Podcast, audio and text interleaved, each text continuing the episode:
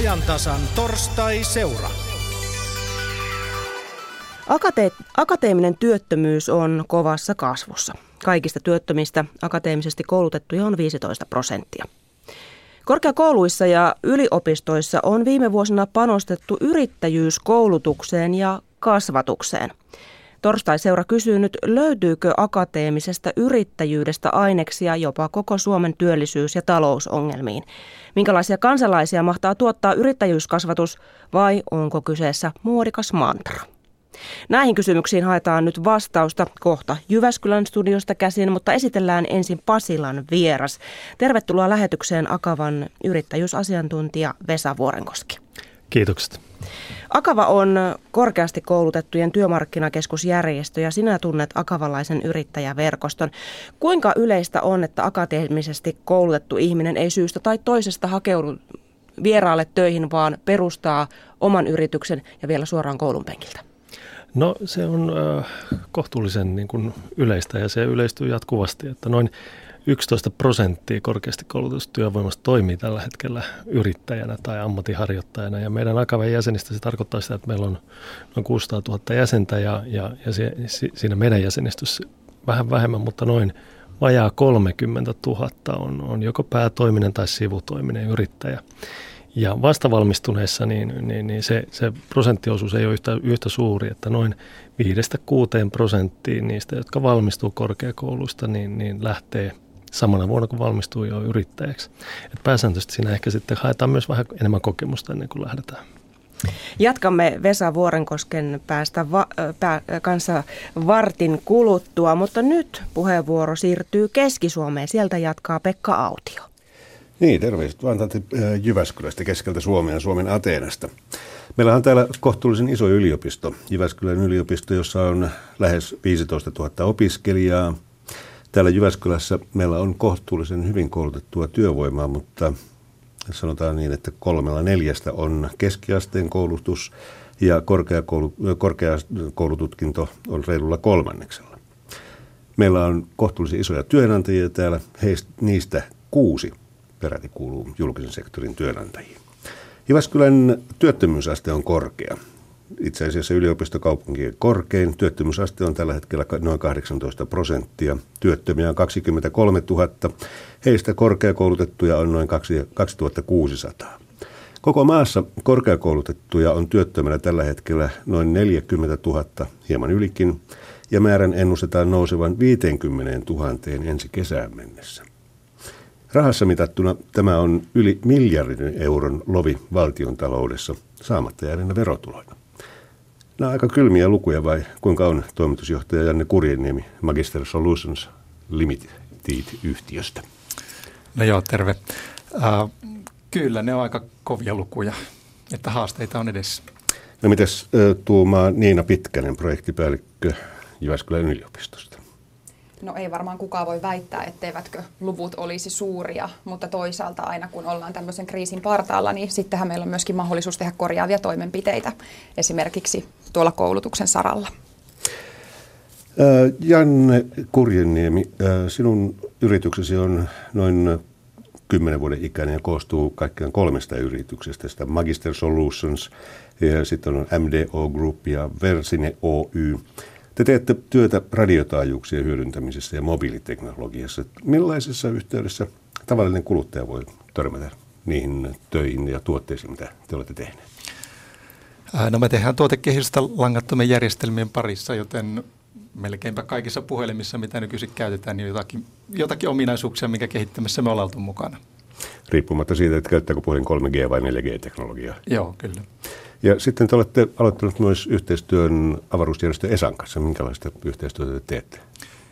Joo, eli siellä satelliittiverkkojen parissa vastaavan tyyppistä algoritmien kehitystä ja simulaattoreiden parissa toimitaan myös siellä. Eli satelliittiverkkoon on rakennettu simulaattori ja, ja tota, voidaan sitten näitä radioresurssien hallinta-algoritmeja testata siellä. Tuota noin. Janne, sinä olet fysiikan tohtori ja entinen jääkiekon SM-liigatason pelaaja. Mikäs fysiikassa kiinnosti niin, että tuo fyysinen puoli sitten sai jäädä ura jääkiekkoon?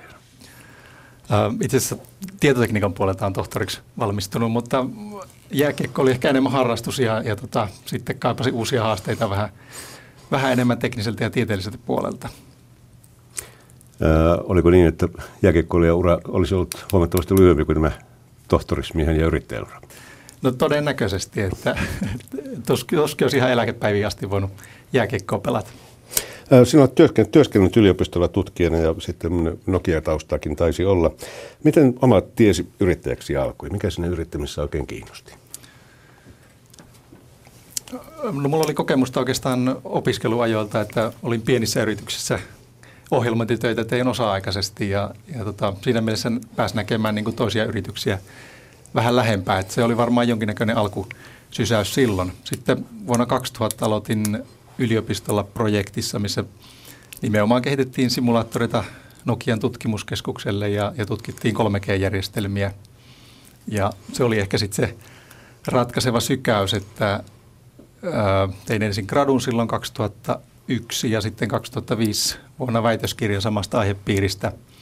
Ja siinä huomasin, että tässä olisi myös niin kuin bisnesmahdollisuus ja, ja näitä asioita voisi vielä viedä eteenpäin ja, ja jatkaa tätä yhteistyötä Nokian kanssa. Sanoit, että tuossa taustalla oli tämmöinen projekti, että minkälainen oli sitten tämä yrityksen rahoituspuoli, sen järjestäminen siinä vaiheessa, kun päätit yrityksen perustaa? Oliko se helppo saada? No meidän tapauksessa se oli hyvinkin paljon niin, että se tavallaan sen tutkimusprojektin aikana oli, oli verkostoa luotu ja, ja osaamista kasattu, joten tavallaan silloin meillä oli asiakasprojekteja heti jo sitten perustamisvaiheesta lähti eteenpäin, että, että siinä mielessä ei ollut, ei ollut sitä ongelmaa alussa. Hmm. No nyt tätä yrittäjätaivalta on takana kymmenen vuotta. Miten tämä yritys on kehittynyt sitten tämä kuluneen kymmenen vuoden aikana? No silloin ihan alussa aloitettiin muutama, muutama työntekijä oli ja tällä hetkellä on vähän vajaa 30 työntekijää, että ihan mukavasti on, on menty eteenpäin. Meillä on ollut semmoinen aika lailla tasainen kasvu koko ajan. Viimeiset vuodet on ehkä ollut vähän haasteellisia nimenomaan mobiilipuolella, kun toimitaan ja, ja siellä on siellä on aika paljon tapahtunut viime vuosina. Ja toisaalta sitten taas tämän vuoden ennusteet on ihan, ihan mukavia ja, ja ihan valos, tai sanotaan ihan hyvältä näyttää niin kuin tulevaisuus tästä eteenpäin. Mm. Teillä on aika erikois, erikoinen tausta myöskin työvoimalla. Teillä on noin puolet työntekijöistä on tohtoristaustaisia. Joo, kyllä. Eli työkin on, on paljon semmoista, että siihen liittyy tutkimuksellisuutta ja ja siinä on myös hyvä mahdollisuus yhdistää jatko-opintoja ja työntekoa ja sitä kautta tehdä myös väitöskirjaa työn ohella. Eli tämä tarkoittaa myöskin sitä, että te ette tee mitään tuotteita, jotka syntyvät ja menevät näin, vaan tuotteiden tekeminen on pitkäjänteistä työtä. Joo, kyllä. No miltä Niina Pitkänen, äh, projektipäällikkö Jyväskylän yliopistosta, no sinusta kuulosti tämä Jannen yrittäjätaipaleen alku ja myöskin se matka, mitä yrittäjänä on tehty? No jotenkin ehkä itse kiinnitin huomiota tuohon, kun Janne mainitsi, että siellä jo opintojen aikana pääsi näkemään yrityksiä ja, ja se ehkä jollain tapaa myöskin sytytti sitä innostusta sinne yrittäjyyteen. Tämä on ehkä jotain sellaista, mihin itse ainakin uskon, kun tämän yrittäjyyskoulutuksen parissa töitä teen. Eli, eli jotenkin ajattelen, että ne oikeat yrittäjät, yrittäjien tarinat ja toisaalta ehkä opintojen aikana yrityksille tehtävät projektit on paljon parempi tapa lähteä tavallaan tarjoamaan opiskelijoille niitä yrittäjyyteen liittyviä syötteitä. Voisiko se yrittäjyys olla itselle hyvä potentiaalinen ura- ja työllistymisvaihtoehto. Että aika usein me lähdetään jotenkin se businessplani edellä, mikä on mun mielestä ehkä aika vanhanaikainen ajatus, jos nyt yrittäjyyskoulutuksesta ja kasvatuksesta puhutaan. Ja sitten ehkä toinen näkökulma, Janne mainitsi, että siinä vaiheessa kun yritys laitettiin pystyyn, niin tavallaan niitä verkostoja ja osaamista jo oli itse uskon, kun opiskelijoiden kanssa on tekemisissä, että juuri tämä on se syy, minkä takia välttämättä ne vastavalmistuneet ei vielä suoraan yrittäjiksi heti lähde. Eli nimenomaan sitä osaamista ja niitä kontakteja halutaan ensin kerryttää vaikka edes se muutama vuosi siellä työelämän puolella. Eli verkostoituminen kaiken ajan on. Ehdottomasti. No yrittäjäkoulutus ja kasvatus on tullut osaksi yliopistojen opetusohjelmia joitain vuosia sitten ja etunenässä ovat tietenkin olleet nämä suuret yliopistot ja tekniset korkeakoulut.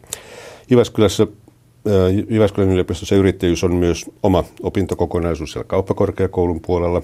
Ja lisäksi on tarjolla myös muuta yrittäjyyteen liittyvää koulutusta. Millaisen vastaanoton nämä koulutukset ovat saaneet Niina Pitkänen? No tota, erittäin positiivisen vastaanoton, eli itse puhun nyt työelämäpalveluiden edustajana, toki tunnen kauppakorkeakoulunkin monipuolista tarjontaa, mutta meidän järjestämät yrittäjyyskurssit on ehkä enemmän tämmöisiä inspiraatiokursseja. Esimerkiksi itse on ollut kehittämässä ja järjestämässä nyt usean vuoden ajan tällaista kurssia kuin yrittäjyystarinoita, jolla eri alojen yrittäjät kertoo opiskelijoille omia uratarinoita ja lähdetään tavallaan sitä kautta kokemuksellisesti pureutumaan sinne yrittäjän arkeen. Ja tämä kurssi on saanut yhtenä esimerkkinä erittäin positiivisen vastaanoton. Eli se on ehkä sellaisillekin opiskelijoille, joita se yrittäjyys sanana tai ilmiönä ahdistaa, semmoinen aika matalan kynnyksen tapa lähteä tutustumaan siihen, että mistä tässä ilmiössä ja työssä muiden joukossa on oikeastaan kyse. Janne Kurinen, minkälaista yrittäjäkoulutusta sinä sait 90-luvulla ja 2000-luvulla, kun opiskelit? No eipä juurikaan yliopistosta. Että silloin ei tainnut oikeastaan olla mitään yrittäjyyskasvatusta tai sen, sen tyyppisiä kursseja ollenkaan yliopistossa. Sitten taas toisaalta nyt viime aikoina, miten se on meillekin näkynyt, niin ää, meillä on ollut esimerkiksi harjoittelijoita tai muita, niin siellä jossain määrin on myös tämmöistä yrittäjähenkisyyttä sitten havaittavissa niissä yliopisto-opiskelijoissa, että, että tavallaan se muutos on niin kuin tullut esille myös sitä kautta. Jos olisit, olisit opiskelija tällä hetkellä, niin turha ei kysyä, tai turha taitaa olla kysyä, että lähtisitkö itse mukaan tällaisille kursseille? Joo, kyllä varmasti lähtisin. No Niina Pitkänen, miten yliopistossa niin suhtaudutaan ylipäänsä yrittäjyyskoulutukseen, kun yliopistot ovat perinteisesti tällaisia perustutkimusta tuottavia laitoksia ja vaalitaan akateemista vapautta ja näihin yrittäjyyttä ei välttämättä ihan suoraan mieletä. No kyllä mä sanoisin kuitenkin, että yllättävän positiivisesti, että kyllähän se opiskelijoiden työllistyminen ja ne työelämän valmiudet on sellainen asia, mikä totta kai tämän akateemisen työttömyydenkin valossa puhuttaa. Ja kyllä esimerkiksi ihan yliopiston strategiassakin taitaa lukea jotain sen tyyppistä kuin, että opiskelijoille pitäisi tarjota kontakti työelämään osana opintoja. Ja kyllähän tämä asia liittyy vahvasti myöskin tähän yrittäjyyteen. Itse ehkä ajattelen, että, että tavallaan se yliopiston rooli tässä on se, että me tuodaan sitä positiivista, mutta realistista tietoa kaikkien opiskelijoiden saataville siitä, mitä se yrittäjyys oikeasti tarkoittaa ja minkälainen työllistymis- tai itsensä työllistämisvaihtoehto se on muiden joukossa. No minkälaisia konkreettisia tuloksia näistä koulutuksista on saatu? Onko syntynyt yrityksiä tai osuuskuntia?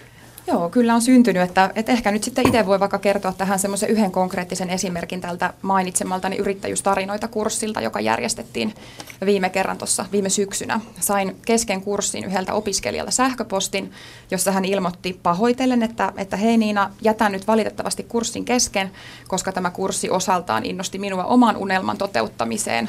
Lähdin tuonne ulkomaille vaimon ja parin ystäväni kanssa perustamaan yritystä, pahoittelut ja nähdään. Että kyllä näillä asioilla oikeasti on merkitystä, että et, et näille mun kursseille, mitä itse opetan, niin tulee aika erilaisia opiskelijoita, että osa tulee vaan hakemaan sitä tietoa siitä, mitä siellä työelämässä tällä hetkellä tapahtuu, mitä se yrittäjyys tarkoittaa, mutta osa tulee ehkä hakemaan sitä viimeistä boostia ja, ja sitä viimeistä rohkeuden hippusta, että lähtee sitten oikeasti toteuttamaan sitä omaa, omaa yrittäjyysideaansa käytännössä.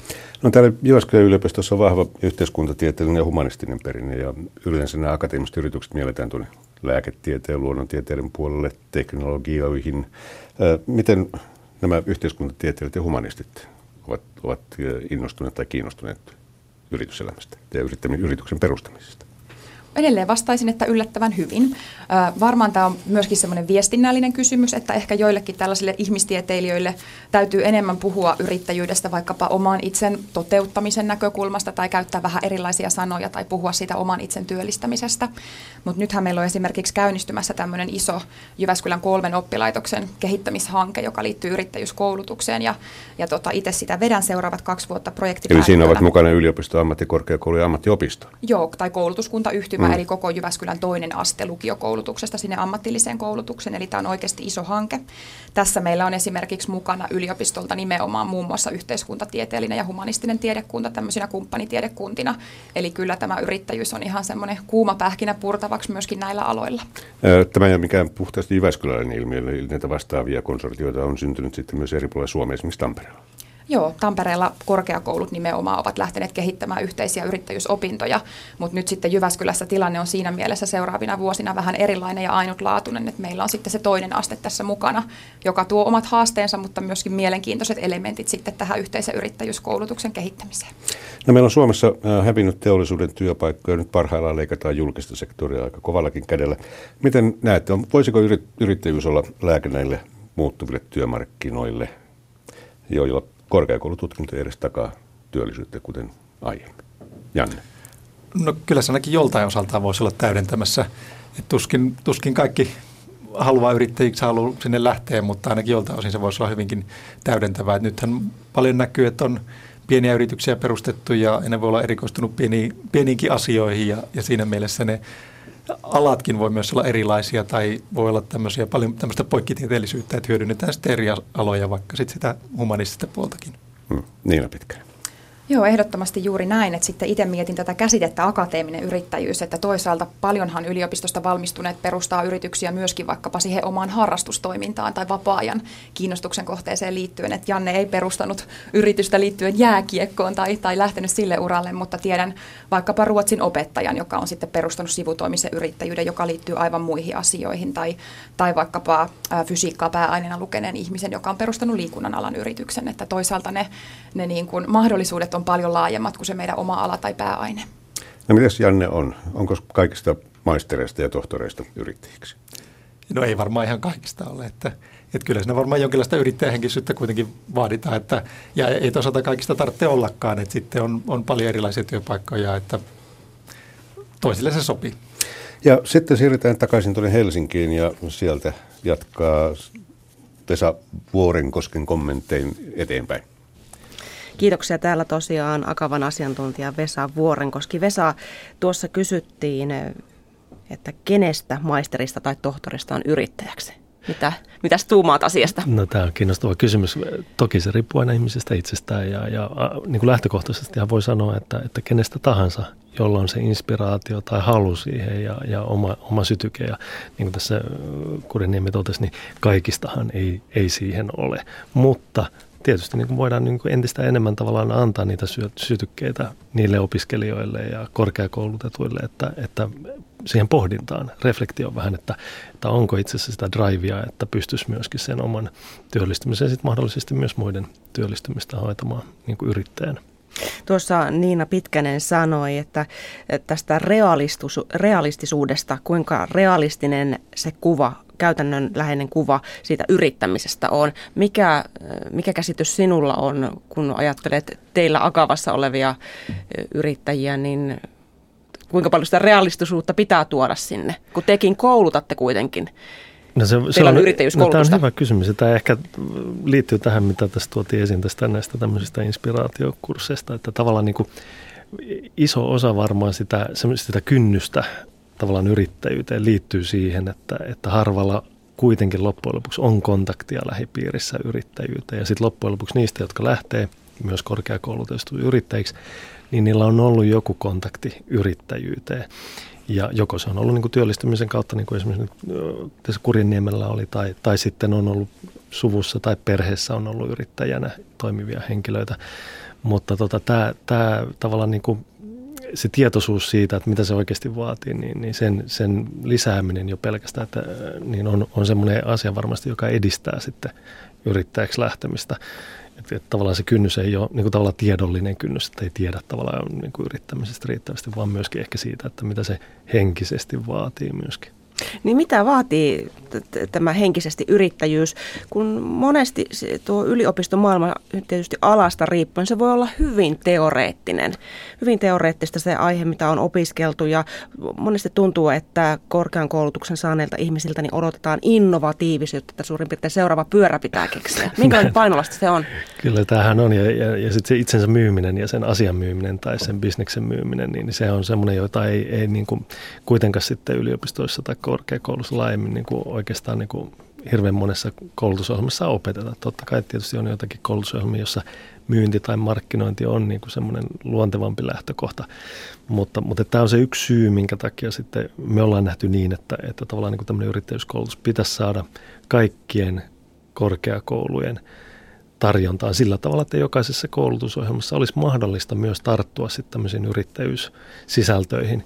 Ja sehän ei tietenkään tarkoita, että jokaisessa koulutusohjelmassa pitäisi olla sisällä se, mutta että korkeakoulu tarjoaisi sen tavallaan mahdollisuuden kuitenkin siihen. Ja, ja, ja sitten toisaalta, jotta sitten siitä olisi niin konkreettista esimerkkiä, niin nämä, nämä tämmöiset inspiraatiokurssit tai sitten se, että, että korkeakouluyhteydessä toimisi yrityshautomo, jossa sitten kannustettaisiin tavallaan kerättäisiin niitä alueen yrityksiä, pienyrityksiä erityisesti yhteen, jossa sitten voisi myös saada työllistymisen tai harjoittelun kautta sitten kokemusta tämmöisestä pienyritystoiminnasta, niin olisi, olisi kyllä hyödyllistä. Minkälaisia erilaisia yrittäjätyyppejä korkeasti koulutetuissa ihmisissä on? Niin, no niitä on monenlaisia. Että tässä nyt kuultiin yksi esimerkki tämmöisestä niin tavallaan tutkimuksesta liiketoimintaan tyyppisestä tarinasta ja, ja tämä on yksi, yksi story. Eli että ensin tehdään tutkimusta ja sitten kun, kun siinä on, on, on, ollaan tavallaan niin kuin jopa globaalilla huipputasolla, niin sitten se kyetään kaupallistamaan ja asiakkaat on globaaleja sitten toisenlaiset on, on ja, ja tämmöiset saattaa olla myös kasvutarinoita, niin kuin äskenkin. Sitä innovatiivisuutta. Niin. Mm. Ja, ja sitten taas toisen tyyppiset korkeakoulupohjaiset, korkeakoulutetut yrittäjät saattaa olla tämmöisiä ammatinharjoittajahenkilöitä, jotka lähtee tavallaan vain itsensä työllistämisen näkökulmasta ja oman osaamisen myymisen näkökulmasta vailla tavallaan sitten kasvua tai, tai sitten semmoisesta erityisempää tutkimuspainotusta siitä, siitä hakematta. Ja sitten on vielä tämä, niin kuin mitä, mistä äsken kuultiin myöskin, eli että osa korkeakoulutusta myöskin perustaa jonkun, johonkin toiseen kuin siihen varsinaiseen ammattiosaamiseen liittyvän yritystoiminnan. Ja, ja sitten, sitten on vielä nämä tarinat, jossa ei, ei suinkaan koulun penkiltä hypätä, vaan, vaan ensin oikeasti haetaan kokemusta työelämästä ja sitten sieltä, kun on riittävästi kokemusta, niin sitten siirrytään pikkuhiljaa esimerkiksi sivutoimisen yrittäjyyden kautta yrittäjäksi. Aikaisemmin puhuit siitä innovatiivisuudesta ja tällaisesta ää, innosta yrittää. Mikä käsitys sinulla on pakkoyrittäjyydestä? Kuin monelle se yrittäjyys on sellainen, että ei oikeastaan ole muuta vaihtoehtoja, jos töitä meinaa saada?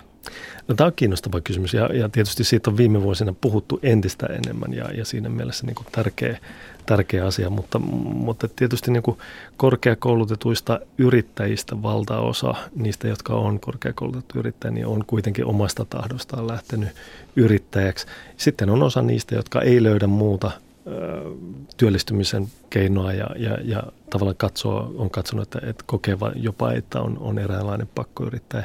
Mutta pääsääntöisesti mä oon ymmärtänyt niin, että, että pakkoyrittäjätermi käytetään niihin, jotka tavallaan siirretään palkansaaja-asemasta vastoin tavallaan sitä omaa valintaa yrittäjämuotoon, jolloin ja myöskin tehdään sitten vaan tavallaan tarjotaan sitä omaa palvelua vain yhdelle työnantajalle ja, ja, ja tämmöiset tapaukset ei tietysti niin kuin välttämättä kuulu tähän niin kuin tavallaan yrittäjyyden koko kuvaan ja, ja, ja tämmöisestä ilmiöstä tietysti ei, tämä ei ole niin kuin myönteinen ilmiö siinä mielessä. SDPn puheenjohtaja valtiovarainministeri Antti Rinne on, on vaatinut valtiolta tällaista yrittäjähenkistä otetta uuden työn luomiseksi. Sitä uutta työtähän tässä nyt ollaan vailla. Ja Rinne sanoi SDPn puoluehallituksen kokouksessa, että julkisissa hankinnoissa pitäisi painottaa uusimpien innovaatioiden käyttöönottoa. Mitä sinä Vesa Vuorenkoski ajattelet, että mitä tällainen yrittäjähenkinen ote voisi olla? Yrittäjähenkinen ote varmasti voi, voi olla sitä, että entistä enemmän mietitään myös sitä yhteiskunnassa, on se sitten julkiset hankinnat tai muuten, että, että myös pienyritykset ja keskisuuret yritykset on, on tavallaan semmoisia relevantteja vaihtoehtoja. Ne tarjoaa samalla tavalla palveluita tai tuotteita kuin suuryritykset. Ja, ja, ja julkiset hankinnat on ehkä siitä hyvä esimerkki, että siellä PK-yrityksillä on ollut, on ollut pienempi rooli – kuin, kuin sitten suuremmilla yrityksillä. Ja se on osittain johtuu siitä hankintaprosessin luonteesta. Ja, ja tätä voitaisiin tulevaisuudessa ehkä parantaa niin, että PK-yrityksillä olisi paremmat mahdollisuudet osallistua näihin julkisiin hankintoihin. Ja sitten toinen on tämä hyvä esimerkki tästä innovatiivisuudesta, että julkiset hankinnat ei ole ollut esimerkki innovatiivisuudesta, vaan, vaan, vaan nyt, nyt niitä hankintasääntöjä pitäisi muuttaa niin, että siellä olisi mahdollisuus ja oikeastaan jopa velvollisuus julkisen sektorin toimilla hankkia tavallaan semmoisen innovatiivisen tuotteen ja mahdollistettaisiin siinä hankintasäännöissä niin, että on myös mahdollista hankkia jotain, josta ei välttämättä tiedetä, mitä ollaan hankkimassa, vaan, vaan tehdään se hankintapäätös välimmillä, välimmillä säännöillä. Ja tämä osaltaan varmasti suosisi tämmöisiä yrityksiä, jotka kehittää uusia, uusia asioita. Ja niin, tämmöistä, niin, kuin tässä esimerkiksi kuultiin tämä Kurjeniemen yritys. Siinä mielessä kuulostaa hyviltä ehdotuksilta saa kannatusta. Yle Tampere uutisoi eilen, että korkeasti koulutetut perustavat hanakasti osuuskuntia. Mitä ajattelet, minkälaista hyötyä näistä osaamisyhtymistä voi olla?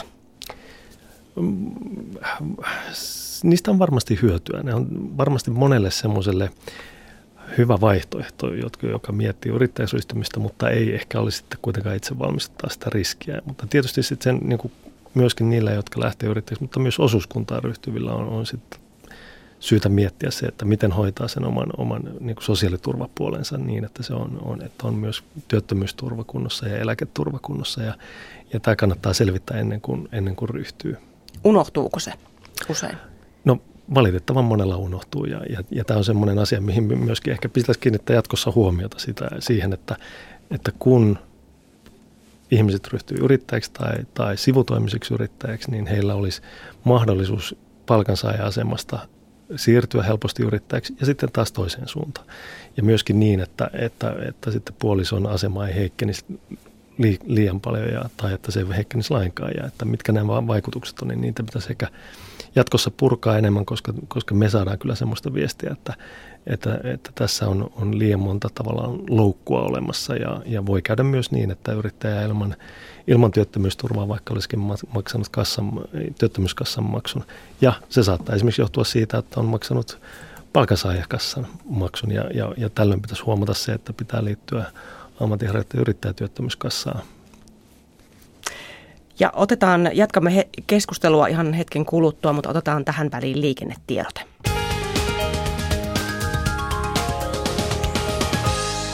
Liikennetiedote tielle 16344 Kuopioon, Vaajasaloon, Kortesalmen Lossille. Siellä lauttaliikenne keskeytetään huoltotyön ajaksi.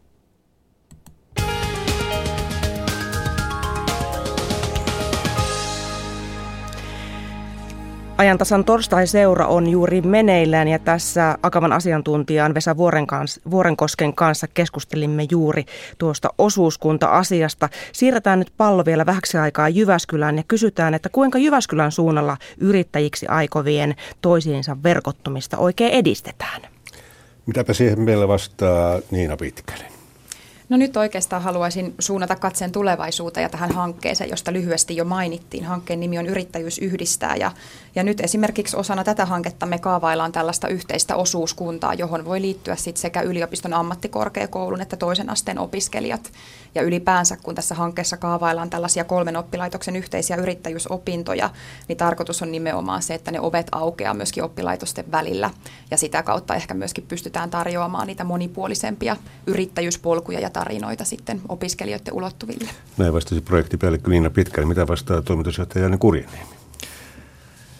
No joo, eli se tota, verkostoituminen on oleellinen, oleellinen asia, eli siihen, siihen pitäisi tota, kiinnittää huomiota sekä, sekä yliopistojen puolelta että myös yritysten puolelta.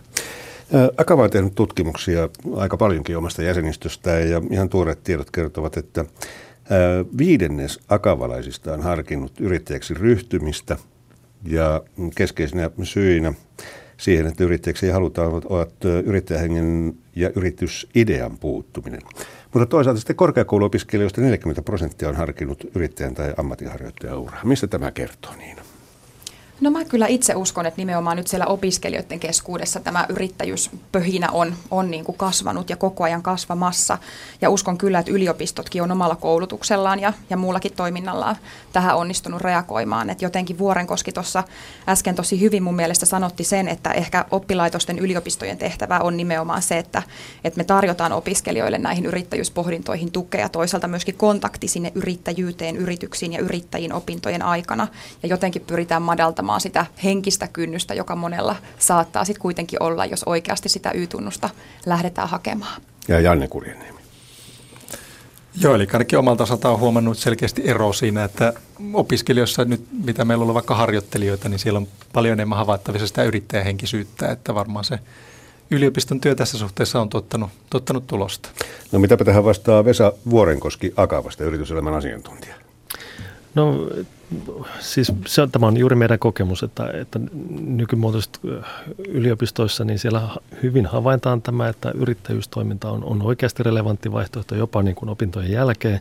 Ja sitten taas toisaalta, että nuoret näkee tämän entistä relevantimpana vaihtoehtona itselleen. Sen, juuri sen takia tämä yrittäjyyskoulutus korkeakoulussa on tärkeää, mutta myöskin just tämä, että sitten siellä yri, yliopiston tai ammattikorkeakoulun yhteydessä toimisi joku yrityshautomo, johon sitten saataisiin kerättyä vähän näitä esimerkkejä ja sitä kautta myöskin tämä verkottuminen olisi huomattavasti helpompaa.